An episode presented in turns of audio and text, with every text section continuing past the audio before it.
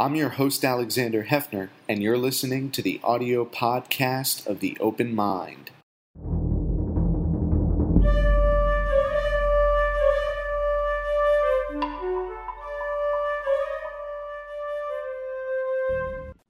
I'm Alexander Heffner, your host on The Open Mind. I'm delighted to welcome the co authors of a new book, Social Media, Freedom of Speech, and the Future of Our Democracy Columbia University President Lee Bollinger and University of Chicago scholar and professor of law Geoffrey Stone. Welcome, gentlemen. Thank you. Thank you. Let me ask you to begin with, Professor Stone. How much of this, in your mind, in this terrific anthology that includes guests we've hosted like Renee DiResta, Senator Amy Klobuchar, scholars of the First Amendment and digital disinformation, how much of this project was an endeavor to redefine free speech, Professor Stone? Well, I think it was not so much an effort to redefine free speech as much as it was to understand um, how, in a world of changing technology, um, free speech has to be adapted, if at all, uh, to ensure that it serves the goals that it's intended to serve and that it promotes our democracy.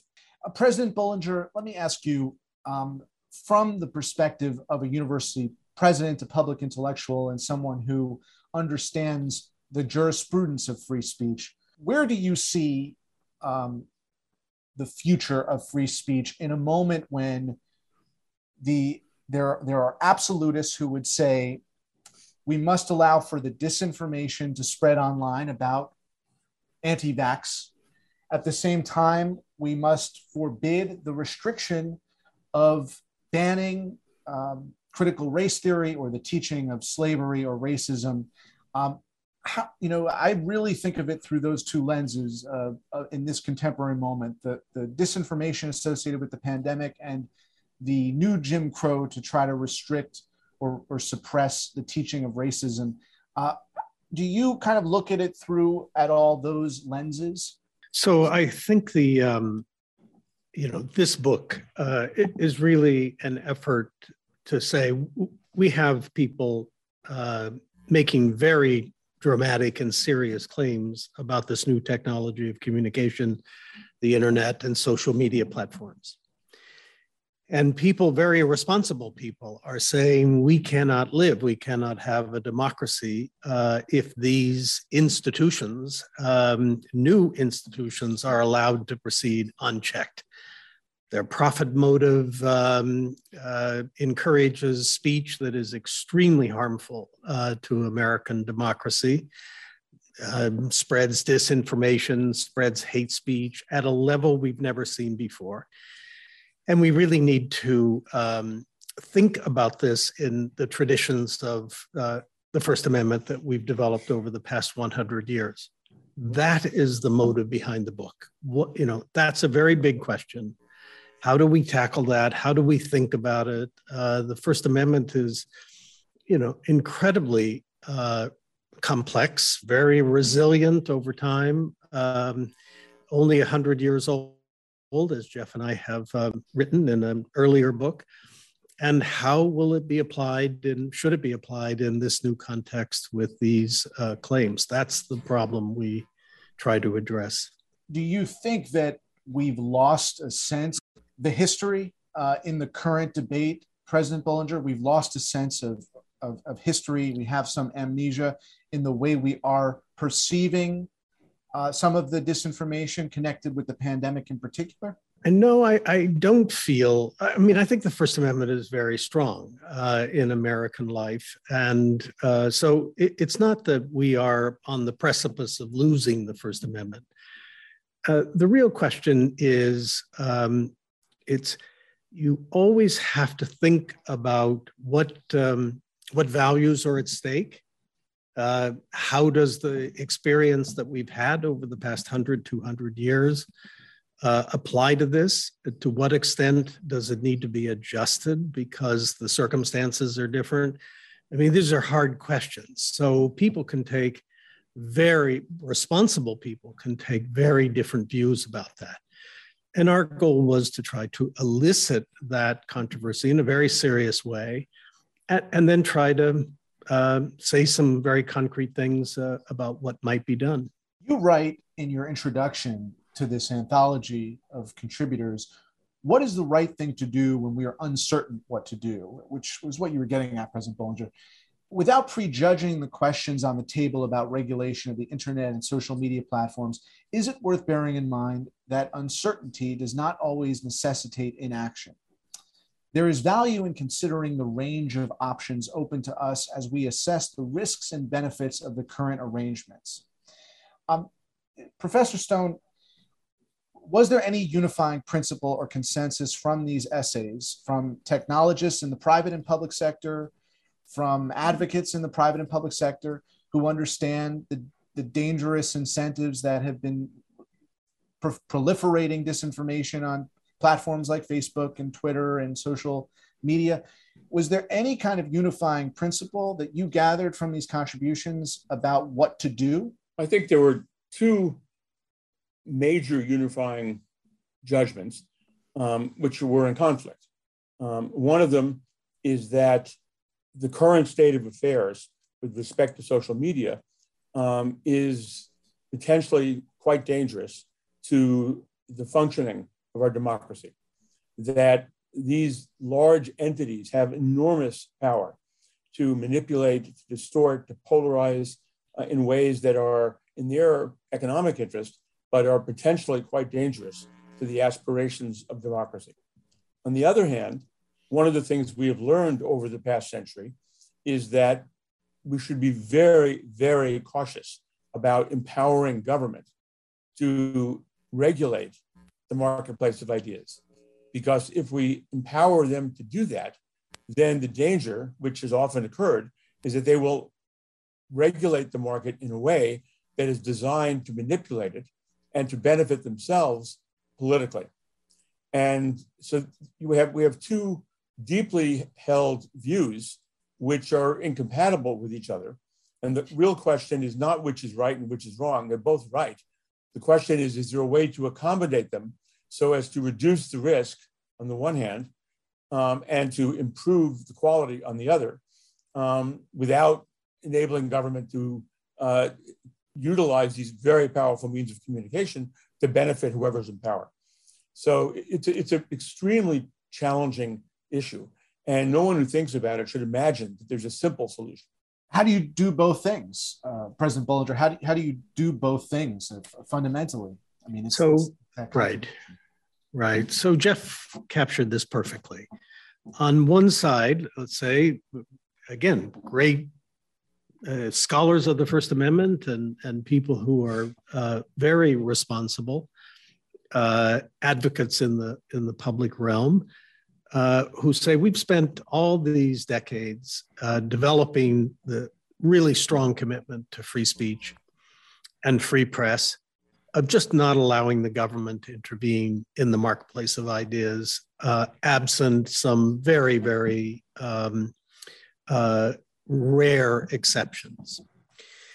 Uh, and we should do the same, we should follow the same path here. And on the other hand, there are people, as Jeff said, who think this is different at a level and, and magnitude that we just can't uh, accept uh, and continue to have a functioning democracy. Well, those are two extremes, and people in the in the middle.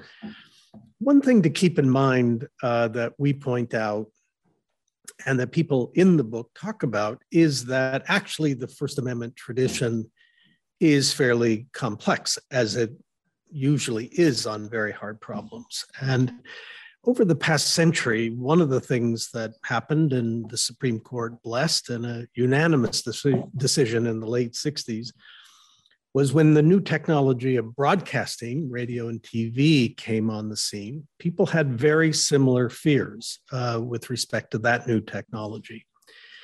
And the government intervened, um, actually required licenses uh, to operate radio and TV stations, and then regulated them, not for censorship, that was forbidden, but in order to expand the number of voices, not to let just rich corporations or individuals control these incredibly powerful new media uh, demanded that there be some sense of responsibility in the um, editorial functions of, of the radio and TV.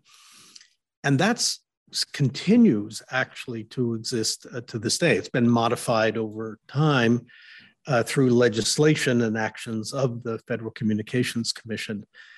But there, and, and, it's very complicated to understand the rationale for that and whether it uh, makes sense and whether it applies in the context of social media platforms.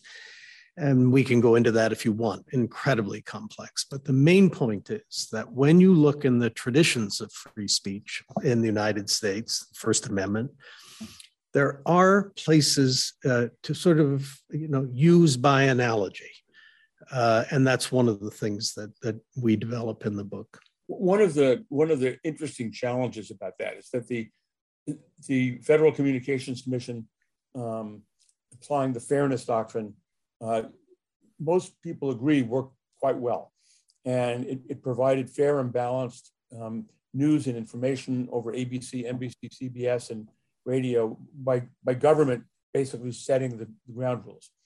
Um, the problem is at that time, there was a largely uniform understanding that this was a serious problem that we all needed to address. Today, we are so polarized and so divided that it is almost Im- impossible to imagine uh, government officials coming together uh, and embracing what say Lee and I would regard as a responsible and uh, appropriate method of regulation. They don't trust each other. They don't trust each other to have that power. And that's a major obstacle to finding a way for government to regulate. And this is a truly American problem. Uh, you identify the fairness doctrine. I mean, the, the whole phenomenon you're explicating here is really began with the stigmatization of the fairness doctrine, the idea that there was something wrong with fair time for, you know, two arguments, and and it seemed to have gone downhill from there, or at least the FCC abdicated its responsibility, not just as it relates to the internet, but television as well. Jeff. Well, the FCC had no authority over the internet. Um, the FCC only had authority over um, radio and uh, and, and network television, not cable. Um, and the, in the Reagan administration, um, criticisms were made that the fairness doctrine was not operating in a, in a fair and balanced manner the way it was supposed to. Um, I actually don't know the answer to the question of whether that was a fair set of criticisms or not. Um, I suspect probably not, but I don't know that. Um, but what I do know today is it would be almost impossible to find a group of people who both the Republicans and the Democrats would trust to be overseeing all of this and deciding what speech is okay and what speech is not okay. And that's that's a major part of the problem. Some of that is due to the internet itself, which has has exacerbated the polarization. Well, and also the reality is that Facebook, uh, now Meta, Alphabet, all these companies are actually saying regulate us, right? And, and we know that it is their vast lobbying infrastructure for many years that prevented any of that regulation from happening in the first place. Um, from a legal perspective, President Bollinger, um, you know, any kinds of contemplations of a, of a new framework around this would have to meet um, constitutional scrutiny. Um, you know, it, if the Facebook board of overseers, you know, decides X, it doesn't really matter if the Supreme Court of the United States says no, that's not the way it is. So, have you gathered anything from these essays about you know the way to approach it, knowing that government is is likely going to be inactive? You know, as uh, Professor Stone said, the, the political process is going to change this.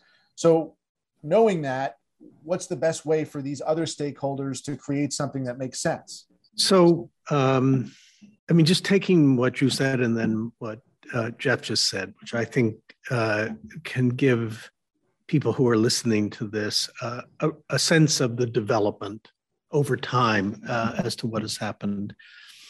Um, if you go back to the 1960s, 70s, and then into the 80s, up until the point where Jeff said that the Reagan administration decided and the FCC under the Reagan administration decided to back off of regulation of radio and TV. We had monopolization of the print media. All, every city, town in America had a just one daily newspaper. I mean, my father ran one in a, owned one in a small town uh, in the West.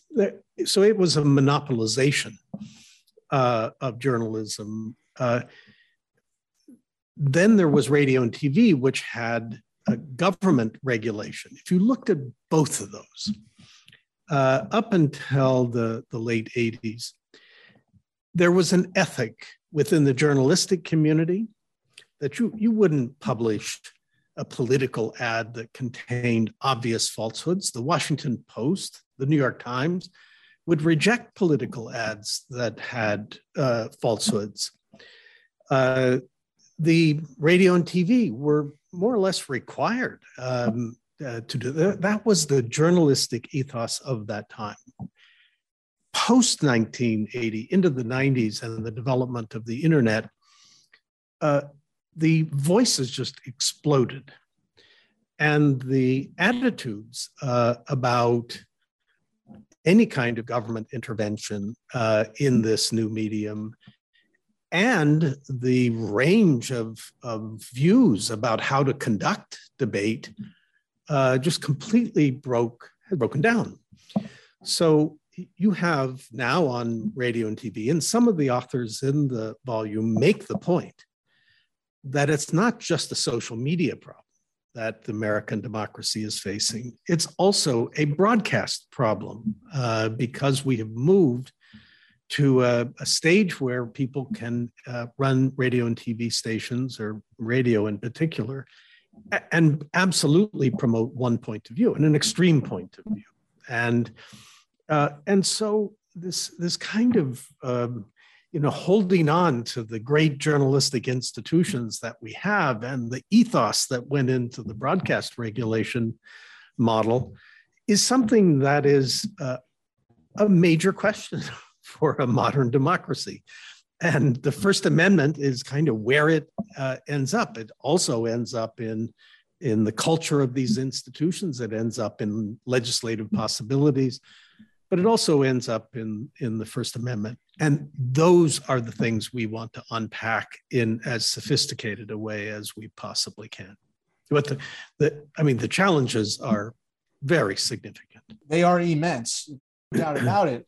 But what is also immense is the degree to which I allude to the abdication of, of what ought to have been the FCC's mandate. I mean, it, it would have been in their in their avenue right. to consider the right. regulatory approaches for the outset of the internet, Web 1.0, 2.0, 3.0. It, it could have taken a different course. That's absolutely right, I think. I do wonder if FCC commissioners themselves uh, consider the remaking of that kind of authority or have, uh, because it does seem to be appropriately in their jurisdiction. I mean, if you just follow the logic of it. I mean, yeah. Jeff, do you want to comment about that? I mean, because some of, of our authors do come do think about that. Right. I mean, it seems to me that there's there's several different challenges that we face here. Um, one of them is that when the internet came into being, um, Congress decided to envision it as an, a huge public park where every individual would have the ability to say what he or she wanted to say. And to facilitate that, um, they provided that, unlike newspapers and TV stations and radio stations, um, the social media platforms were not liable for anything that you or I or Lee posted on their sites. Now, that's not the case with the New York Times, the Washington Post, or ABC News. They, they put an advertisement on, because they have limited space, they have to pick and choose. And everything that appears there, they have chosen. And they therefore can be held accountable for that. And that helps to avoid a lot of falsehood. On the social media platforms, um, Congress in Section 230 basically immunized Facebook and Twitter and so on for whatever you or I would put up there. And that meant that an enormous amount of inaccurate, misleading, and false speech can go there. And the platforms have no legal accountability for it. Now, the problem is if you make them accountable for it, then in theory, they have to censor everything that any person wants to put up because they could be held liable if I put up something that, that defames Lee. And that would completely destroy one of the appealing characteristics of social media as we've now come to understand it, which is tens of millions, hundreds of millions of Americans can just go there and say whatever they want, and there's no there's no censor who's intervening. So the problem is how to maintain that value of social media while at the same time uh, reducing the risk of it. And part of the problem is the way in which uh, Facebook and Twitter and so on decide what to spread. So even though I have a right to post something, that doesn't mean uh, Twitter has to send it to everybody in the world. And so part of the problem is they need to be uh, more accountable for the way in which they decide to do this. So one way to do that in terms of ideology is to basically say that they have to, if they're going to send you something that's very right wing, they have to send you the flip side. So you don't get only one point of view. You may not like that. That might annoy you because you don't want to see those things, but at least it exposes you to it.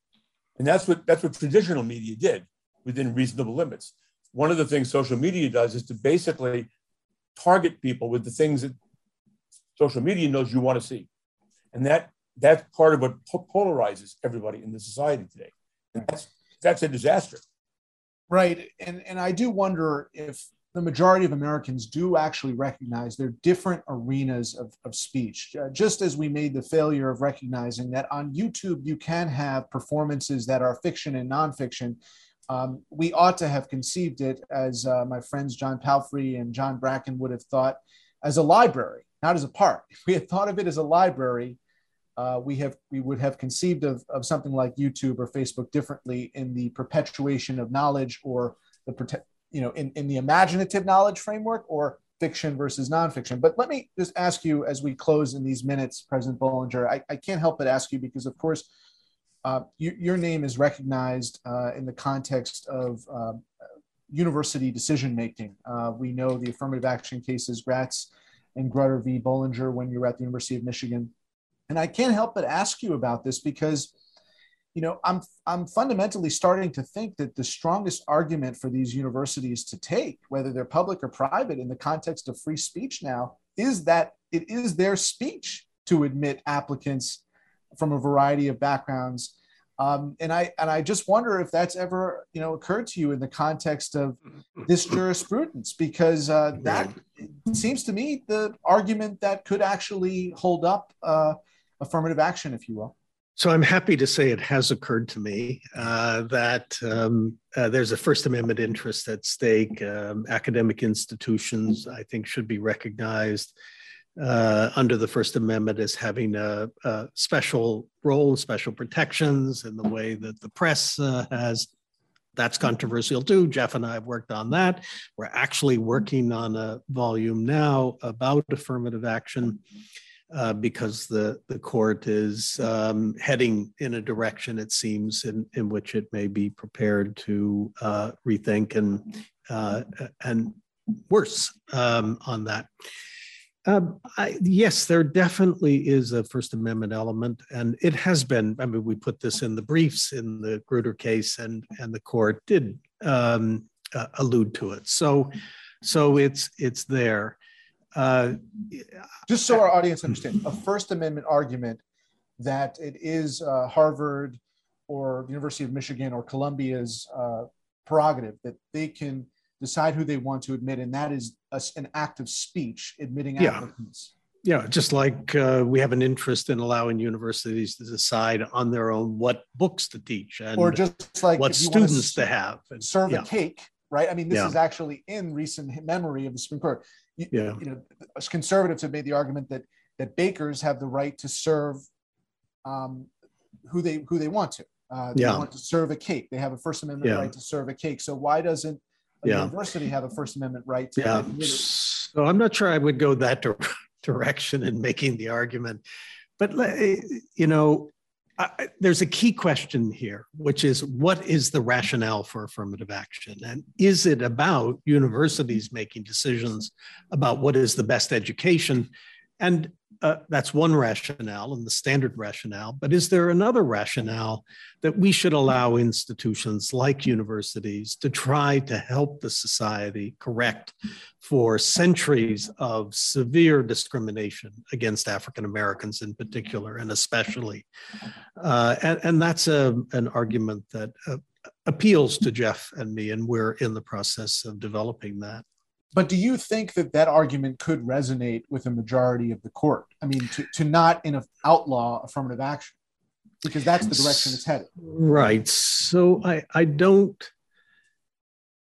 Uh, I mean, we're still thinking about it. I mean, you can you can see that while someone might be suspicious of a claim uh, by universities that this gives the best education, I mean, maybe that's uh, if you switch or turn the rationale to, you know, we, we have we have a severe problem of past discrimination and ongoing effects of that and ongoing discrimination, invidious discrimination. And the society has to be sort of all in in trying to deal with that you know, it's possible that may appeal to some people who are suspicious, uh, skeptical about the former. Um, I think both are powerful, but uh, you can imagine. So we'll see. Well, I hope to continue this conversation with you both. Um, it is, of course, uh, an evolving and protean one. Um, co authors of the new volume, Social Media, Freedom of Speech, and the Future of Our Democracy. Columbia University President Lee Bollinger and Professor of Law at the University of Chicago, Geoffrey Stone. Thank you both. Thank you Thank for you. having us. Please visit the Open Mind website at 13.org slash openmind to view this program online or to access over 1,500 other interviews. And do check us out on Twitter and Facebook at Open Mind TV for updates on future programming.